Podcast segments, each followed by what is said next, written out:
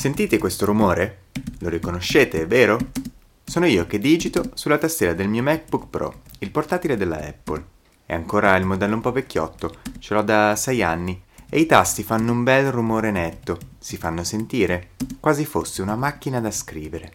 Però c'è qualcosa che distingue la tastiera del mio Mac dalla vecchia macchina da scrivere, ed è il materiale che tiene assieme tutti i tasti. Il materiale su cui sono poggiate in questo momento le mie mani, il materiale che, in un certo senso, è tutto il Mac. È un materiale argenteo, leggero e dalla superficie satinata, ed è veramente un piacere da toccare e da guardare. Questo materiale è l'alluminio.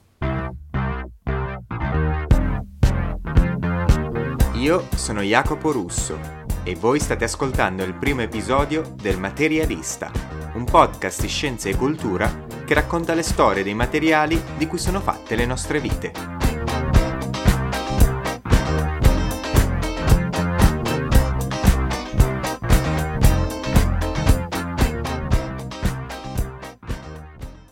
Non è un caso che la Apple, la più grande e famosa azienda di tecnologia al mondo, l'azienda celebre per il design e la cura dei dettagli in tutti i suoi prodotti, abbia scelto proprio l'alluminio per costruire la struttura non solo del Mac, ma anche di tutti i suoi iPhone e degli Apple Watch. Prima di tutto è un materiale leggero. Il mio Mac pesa solo 1,58 kg e l'ultimo MacBook Air ne pesa 1,29. Se fossero stati d'acciaio avrebbero pesato quasi tre volte tanto e portarseli in giro sarebbe stata una gran fatica. Poi l'alluminio è un metallo e dagli albori della civiltà umana i metalli sono per noi materiali preziosi. Quindi la Apple ci sta dicendo che l'oggetto che abbiamo tra le mani ha un grande valore.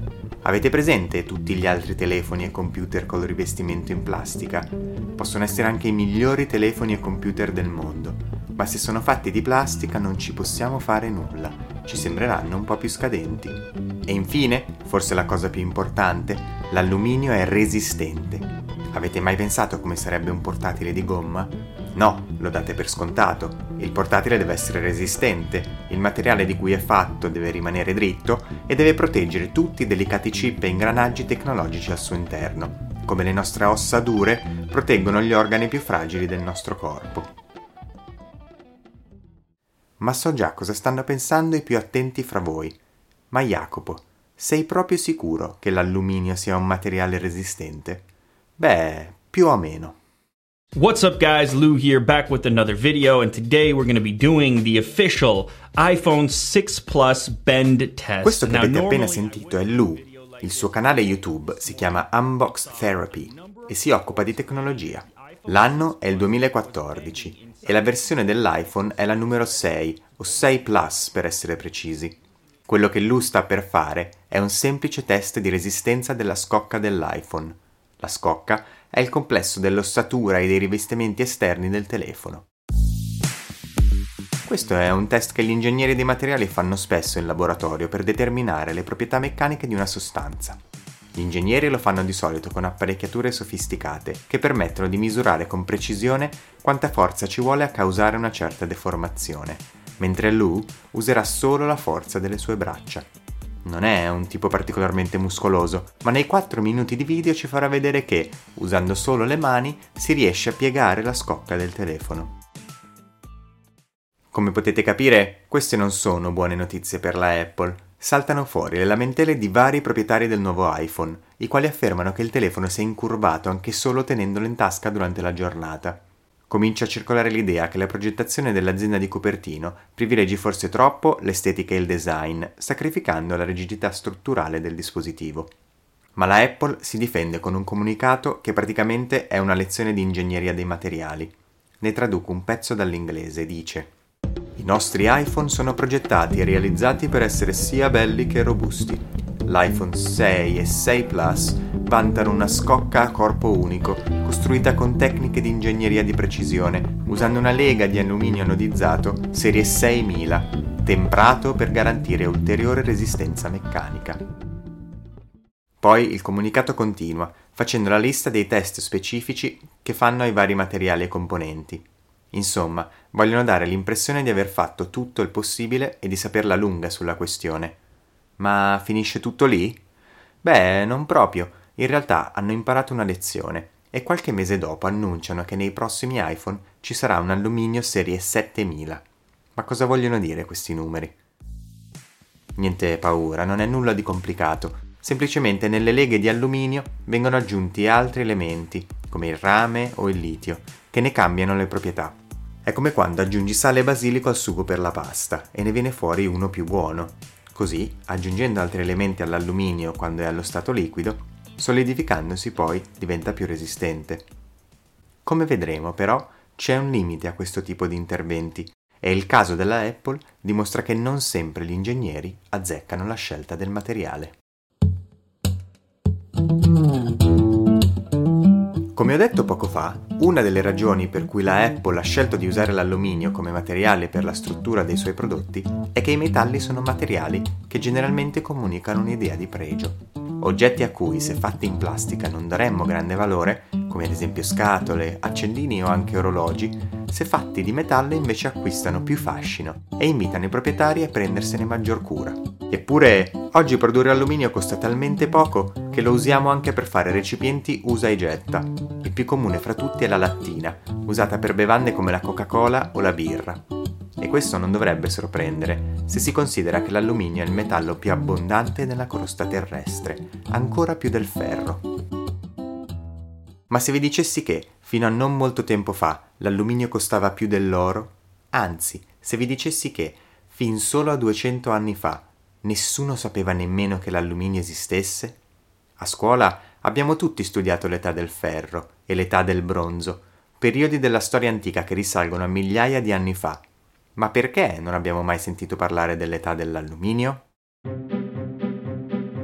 Siamo a Parigi ed è il maggio del 1855. Davanti a migliaia di visitatori, al centro di un'enorme galleria fatta di archi e colonne in grigio ferro battuto, l'imperatore dei francesi Napoleone III sta inaugurando l'apertura dell'Exposition Universelle, una delle prime edizioni mondiali dell'Esposizione Universale, la stessa serie di eventi di cui si è tenuta una famosa edizione a Milano nel 2015, che tutti ricorderete con il nome di Expo. Per l'occasione, lungo gli Champs-Élysées parigini è stato costruito un nuovo palazzo avveniristico, il Palais de l'Industrie, che ha lo scopo di ospitare le nuove invenzioni in campo industriale provenienti da tutti i paesi del mondo. Attraversando il grande arco di trionfo dell'entrata, il visitatore ha la possibilità di girare per le sale e ammirare i nuovi marchingegni progettati dagli inventori di paesi quali la Francia, ovviamente, ma anche, ad esempio, i vari regni in cui era ancora divisa allora l'Italia, come il Regno di Sardegna e il Granducato di Toscana, e poi l'Austria, la Svezia, la Prussia e il Belgio.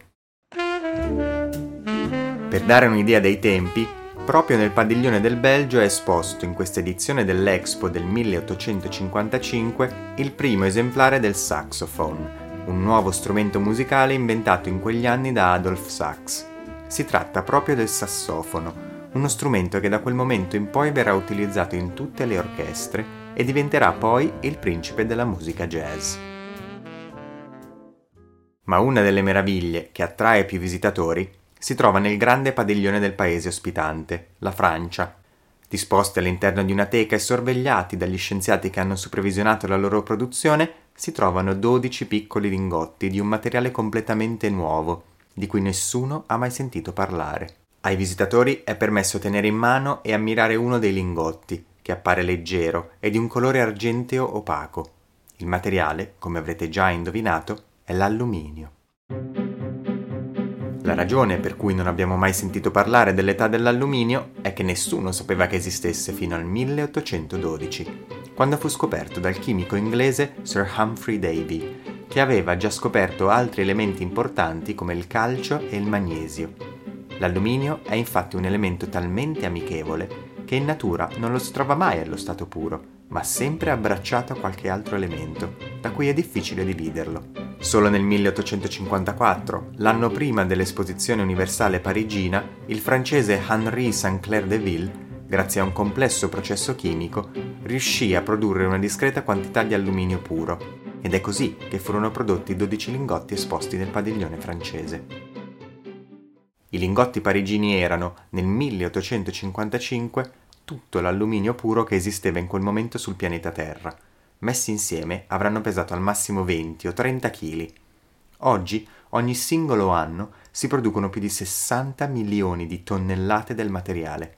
Questa enorme crescita si è dovuta senza dubbio alla ricerca degli scienziati, ma c'è anche un'altra persona che forse inaspettatamente ebbe un grande ruolo nello sviluppo della produzione di alluminio, e questa persona è proprio l'imperatore dei francesi, Napoleone III. Se negli anni che seguirono l'Exposition Universelle foste stati così fortunati da ricevere un invito a cena da parte dell'imperatore francese, magari in qualità di alti funzionari del governo o come diplomatici di una nazione estera, avreste probabilmente avuto il piacere di infilzare una bistecca con una forchetta fatta di oro massiccio. Girandovi verso capotavola, però, avreste sicuramente notato che le posate usate dall'imperatore Napoleone III non erano giallo paglierino come le vostre, ma di un colore argenteo. Avreste forse chiesto alla vostra vicina le ragioni di una tale umiltà da parte dell'imperatore, che cenava usando posate di un materiale di valore inferiore alle vostre. Ma la risposta della vicina vi avrebbe sorpreso. Quello non è argento, caro mio, è alluminio. Si dice infatti che alle cene di Napoleone III agli ospiti fossero riservate le posate d'oro, mentre lui si era fatto ricavare per suo uso esclusivo un set di posate in alluminio dalla fusione di due elmetti di un'armatura. L'imperatore era convinto delle grandi potenzialità del materiale e finanziò generosamente le ricerche per riuscire a produrne in grandi quantità, con in mente la possibilità di produrre armi e armature leggere per il suo esercito. Purtroppo, morì prima di vedere i suoi sogni diventare realtà. Peccato. Oggi non capita più di essere invitati a pranzo o a cena da un imperatore e le posate d'oro ormai si possono ammirare quasi solo nei musei. L'alluminio invece, grazie al progresso tecnologico, è passato dall'essere uno dei materiali più costosi del mondo a uno dei più economici. E proprio la cucina è uno dei luoghi in cui a ognuno di noi capita di incontrarlo più spesso. A questo punto è bene fare una premessa. Io mi sono laureato in ingegneria dei materiali e ho poi proseguito gli studi con un dottorato di ricerca, durante il quale lavoravo quotidianamente con l'alluminio. Quindi è un materiale che conosco bene e che riconosco dappertutto, nelle automobili, sugli aerei e nelle biciclette. Ma nello scrivere questo episodio mi sono chiesto, chi non ha studiato ingegneria dell'alluminio, cosa ne sa? Quando lo usa e dove lo vede? Per rispondere a queste domande ho chiesto a qualche amico e parente di dirmi i primi tre oggetti che venivano loro in mente quando pensavano all'alluminio. Queste sono state le loro risposte. Io direi cose tutte legate alla cucina, quindi il, ehm, la carta d'alluminio, ehm, le lattine, quindi non so, lattina di coca, lattina di birra, eccetera, e uh, le, le pentole. Mm, direi questi.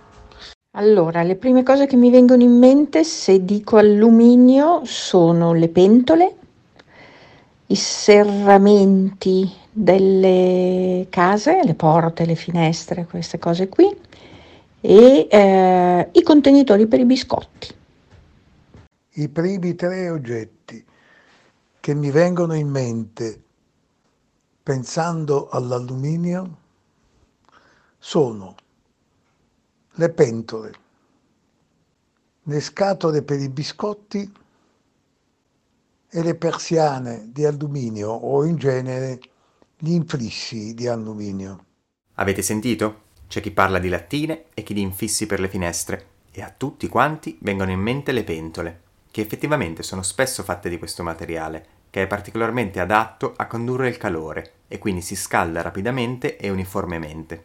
Quello che mi incuriosisce però è che nessuno abbia parlato di un utensile da cucina fondamentale, un oggetto presente, ne sono sicuro, in ogni singola cucina della penisola, un'icona del design industriale italiano, talmente famosa che è persino esposta al Museum of Modern Art di New York.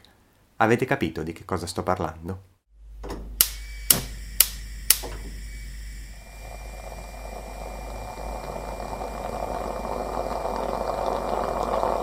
La Mocha Express, caffettiera italiana per eccellenza, fu progettata da Alfonso Vialetti nel 1933. Questo inventore piemontese era il proprietario di una fonderia che si occupava principalmente della produzione di semilavorati in alluminio e doveva essere anche un grande osservatore, perché fu guardando la moglie fare il bucato che gli venne l'idea di replicare il procedimento di bollitura e distribuzione dell'acqua adattandolo per una caffettiera. E quale materiale usò Bialetti per progettare la prima mocca della storia? L'alluminio, ovviamente, ma non solo perché la sua ditta produceva già quel materiale. Vi ho detto che la moca è stata inventata nel 1933 e chi fra di voi si ricorda un po' di storia sa che quegli anni corrispondono all'epoca del fascismo. Al potere c'è Benito Mussolini e la sua dittatura ha fatto suoi i valori del movimento artistico e culturale noto come futurismo. Fra questi valori ci sono la velocità, la leggerezza e la modernità e la dittatura fascista ha interesse in qualsiasi manufatto artistico o tecnico che li esprima. Ora non solo l'alluminio è leggero e moderno, ma al tempo, come oggi, veniva usato per costruire gli aerei, quindi si può dire anche che è veloce e forte. Infine, una qualità vantaggiosa dell'alluminio è che non si arrugginisce, quindi rimane incorruttibile e luccicante. Come se non bastasse, il territorio italiano è ricco di bauxite, il minerale da cui si estrae l'alluminio, e l'idea di poter sfruttare le risorse nazionali senza dipendere da paesi esteri piace molto ai fascisti, quindi l'alluminio diventa il metallo simbolo della dittatura fascista. Si capisce dunque che la scelta di Bialetti di usare questo materiale per la sua nuova invenzione è in linea con lo spirito del suo tempo. Per l'inventore poi giocarono un ruolo anche il colore e la lavorabilità dell'alluminio, che sono simili a quelle dell'argento, un materiale con cui si facevano già le caffettiere comprate dalle famiglie borghesi italiane. La sua idea per la moca, insomma, arrivò al momento giusto. L'unione tra caffeina e alluminio si rivelò vincente perché entrambe le sostanze hanno in comune alcuni simboli della modernità promossi da chi era al potere in quei tempi, la leggerezza, la mobilità e la velocità. In seguito, alcune aziende concorrenti della Bialetti avrebbero abbandonato l'alluminio per l'acciaio. Invece, l'azienda piemontese rimarrà sempre fedele al nostro metallo preferito, per una ragione che solo i veri intenditori possono capire. L'alluminio, al contrario dell'acciaio, consente il formarsi di depositi di calcare nella cisterna e di caffè nella parte superiore. Con l'uso si presume che questi depositi migliorino il gusto della bevanda, così che il caffè fatto con la moca Bialetti d'alluminio rimane sempre il più buono di tutti. Vi ho raccontato come l'alluminio sia finito a formare il corpo di una delle icone del design industriale italiano, la moca inventata da Alfonso Bialetti nel 1933 e utilizzata oggi da milioni di italiani. Ma come abbiamo visto all'inizio di questa puntata parlando della Apple, e nonostante quello che pensano i miei amici e familiari, l'utilità di questo materiale non è certo limitata alla cucina. Carlo Emilio Gadda, che oltre a essere uno dei più grandi scrittori italiani del Novecento era anche un ingegnere, negli anni 30 scriveva questo dell'alluminio. C'è nel nostro secolo un sempre crescente bisogno di velocità e di leggerezza, Ebbene, l'alluminio, che serviva per irritare il misoneismo delle vecchie massaie con mediocri pentole e pentolini, ha oggi applicazioni che direi insospettabili. Da diversi anni l'industria automobilistica e l'aviazione, da pochissimi l'industria delle costruzioni ferrotranviarie e navali sono diventate ghiotte d'alluminio. E pur tuttavia, una ciliegia tira l'altra, mille altri rami dell'umano lavoro richiedono e sempre più richiederanno delle leghe di questo metallo.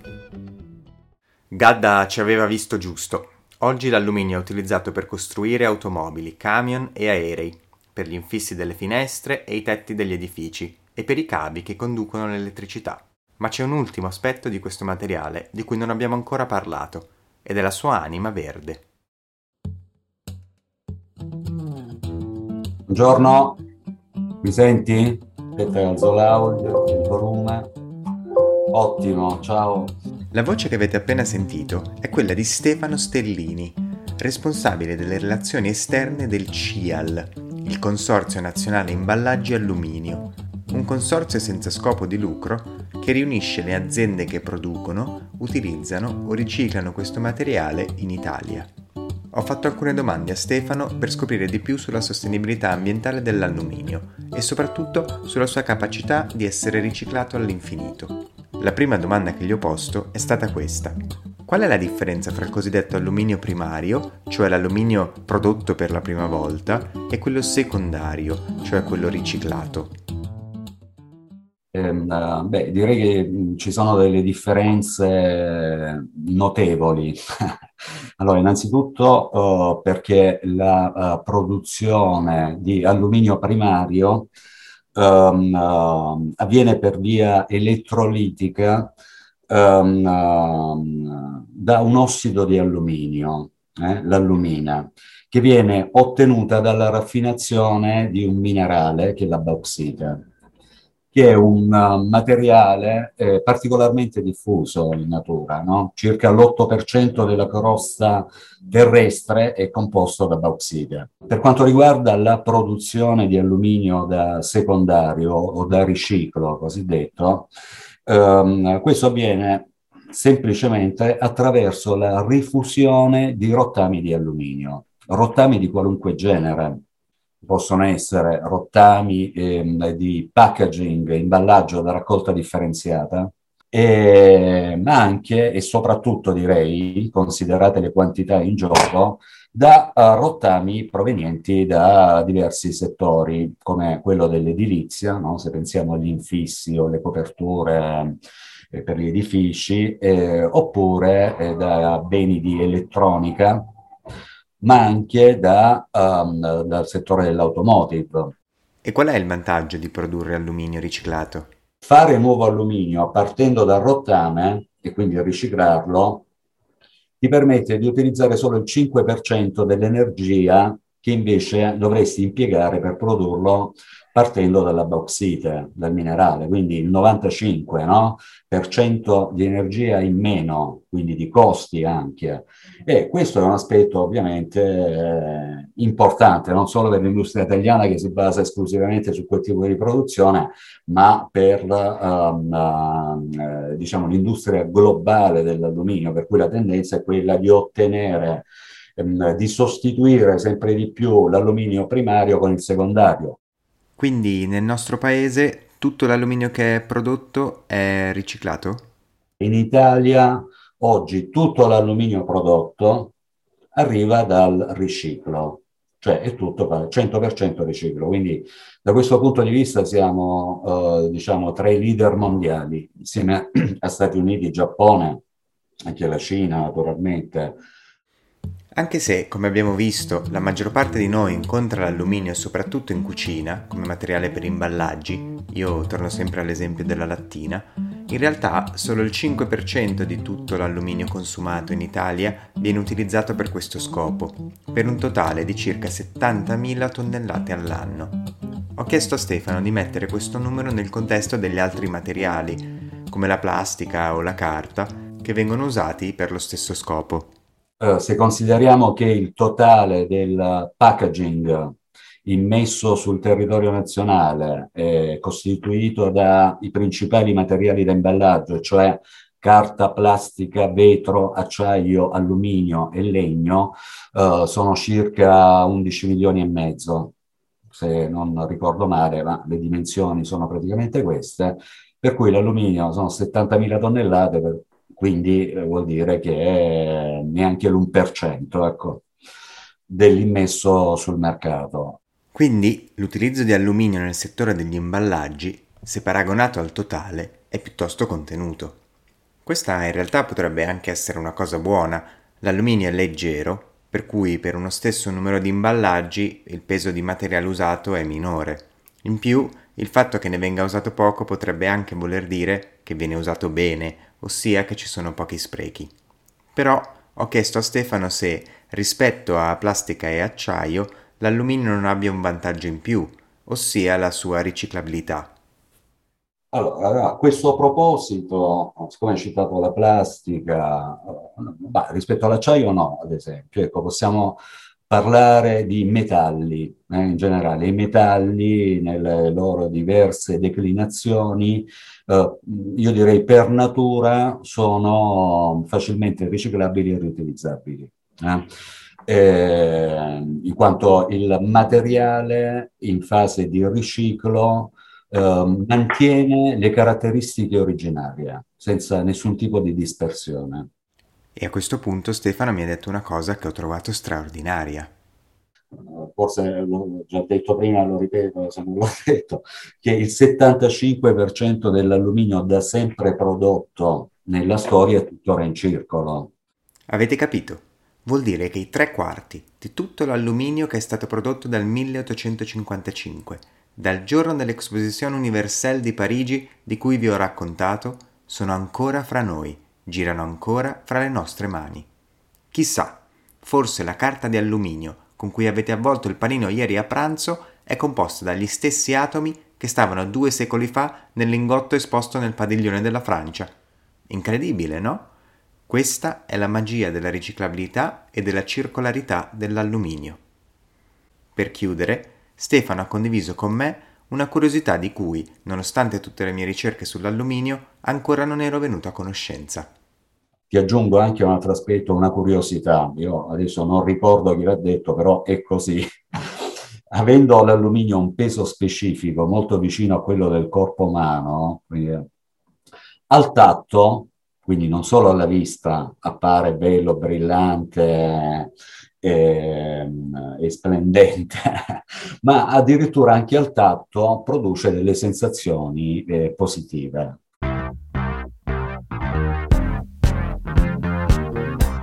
Ringrazio Stefano Stellini, responsabile delle relazioni esterne del Consorzio Nazionale Imballaggi Alluminio, e ringrazio anche voi per aver ascoltato il primo episodio del Materialista, un podcast di scienza e cultura che racconta le storie dei materiali di cui sono fatte le nostre vite. Io sono Jacopo Russo e noi ci rivediamo alla prossima puntata, nella quale parleremo di un altro fantastico materiale, il vetro. Ciao, alla prossima!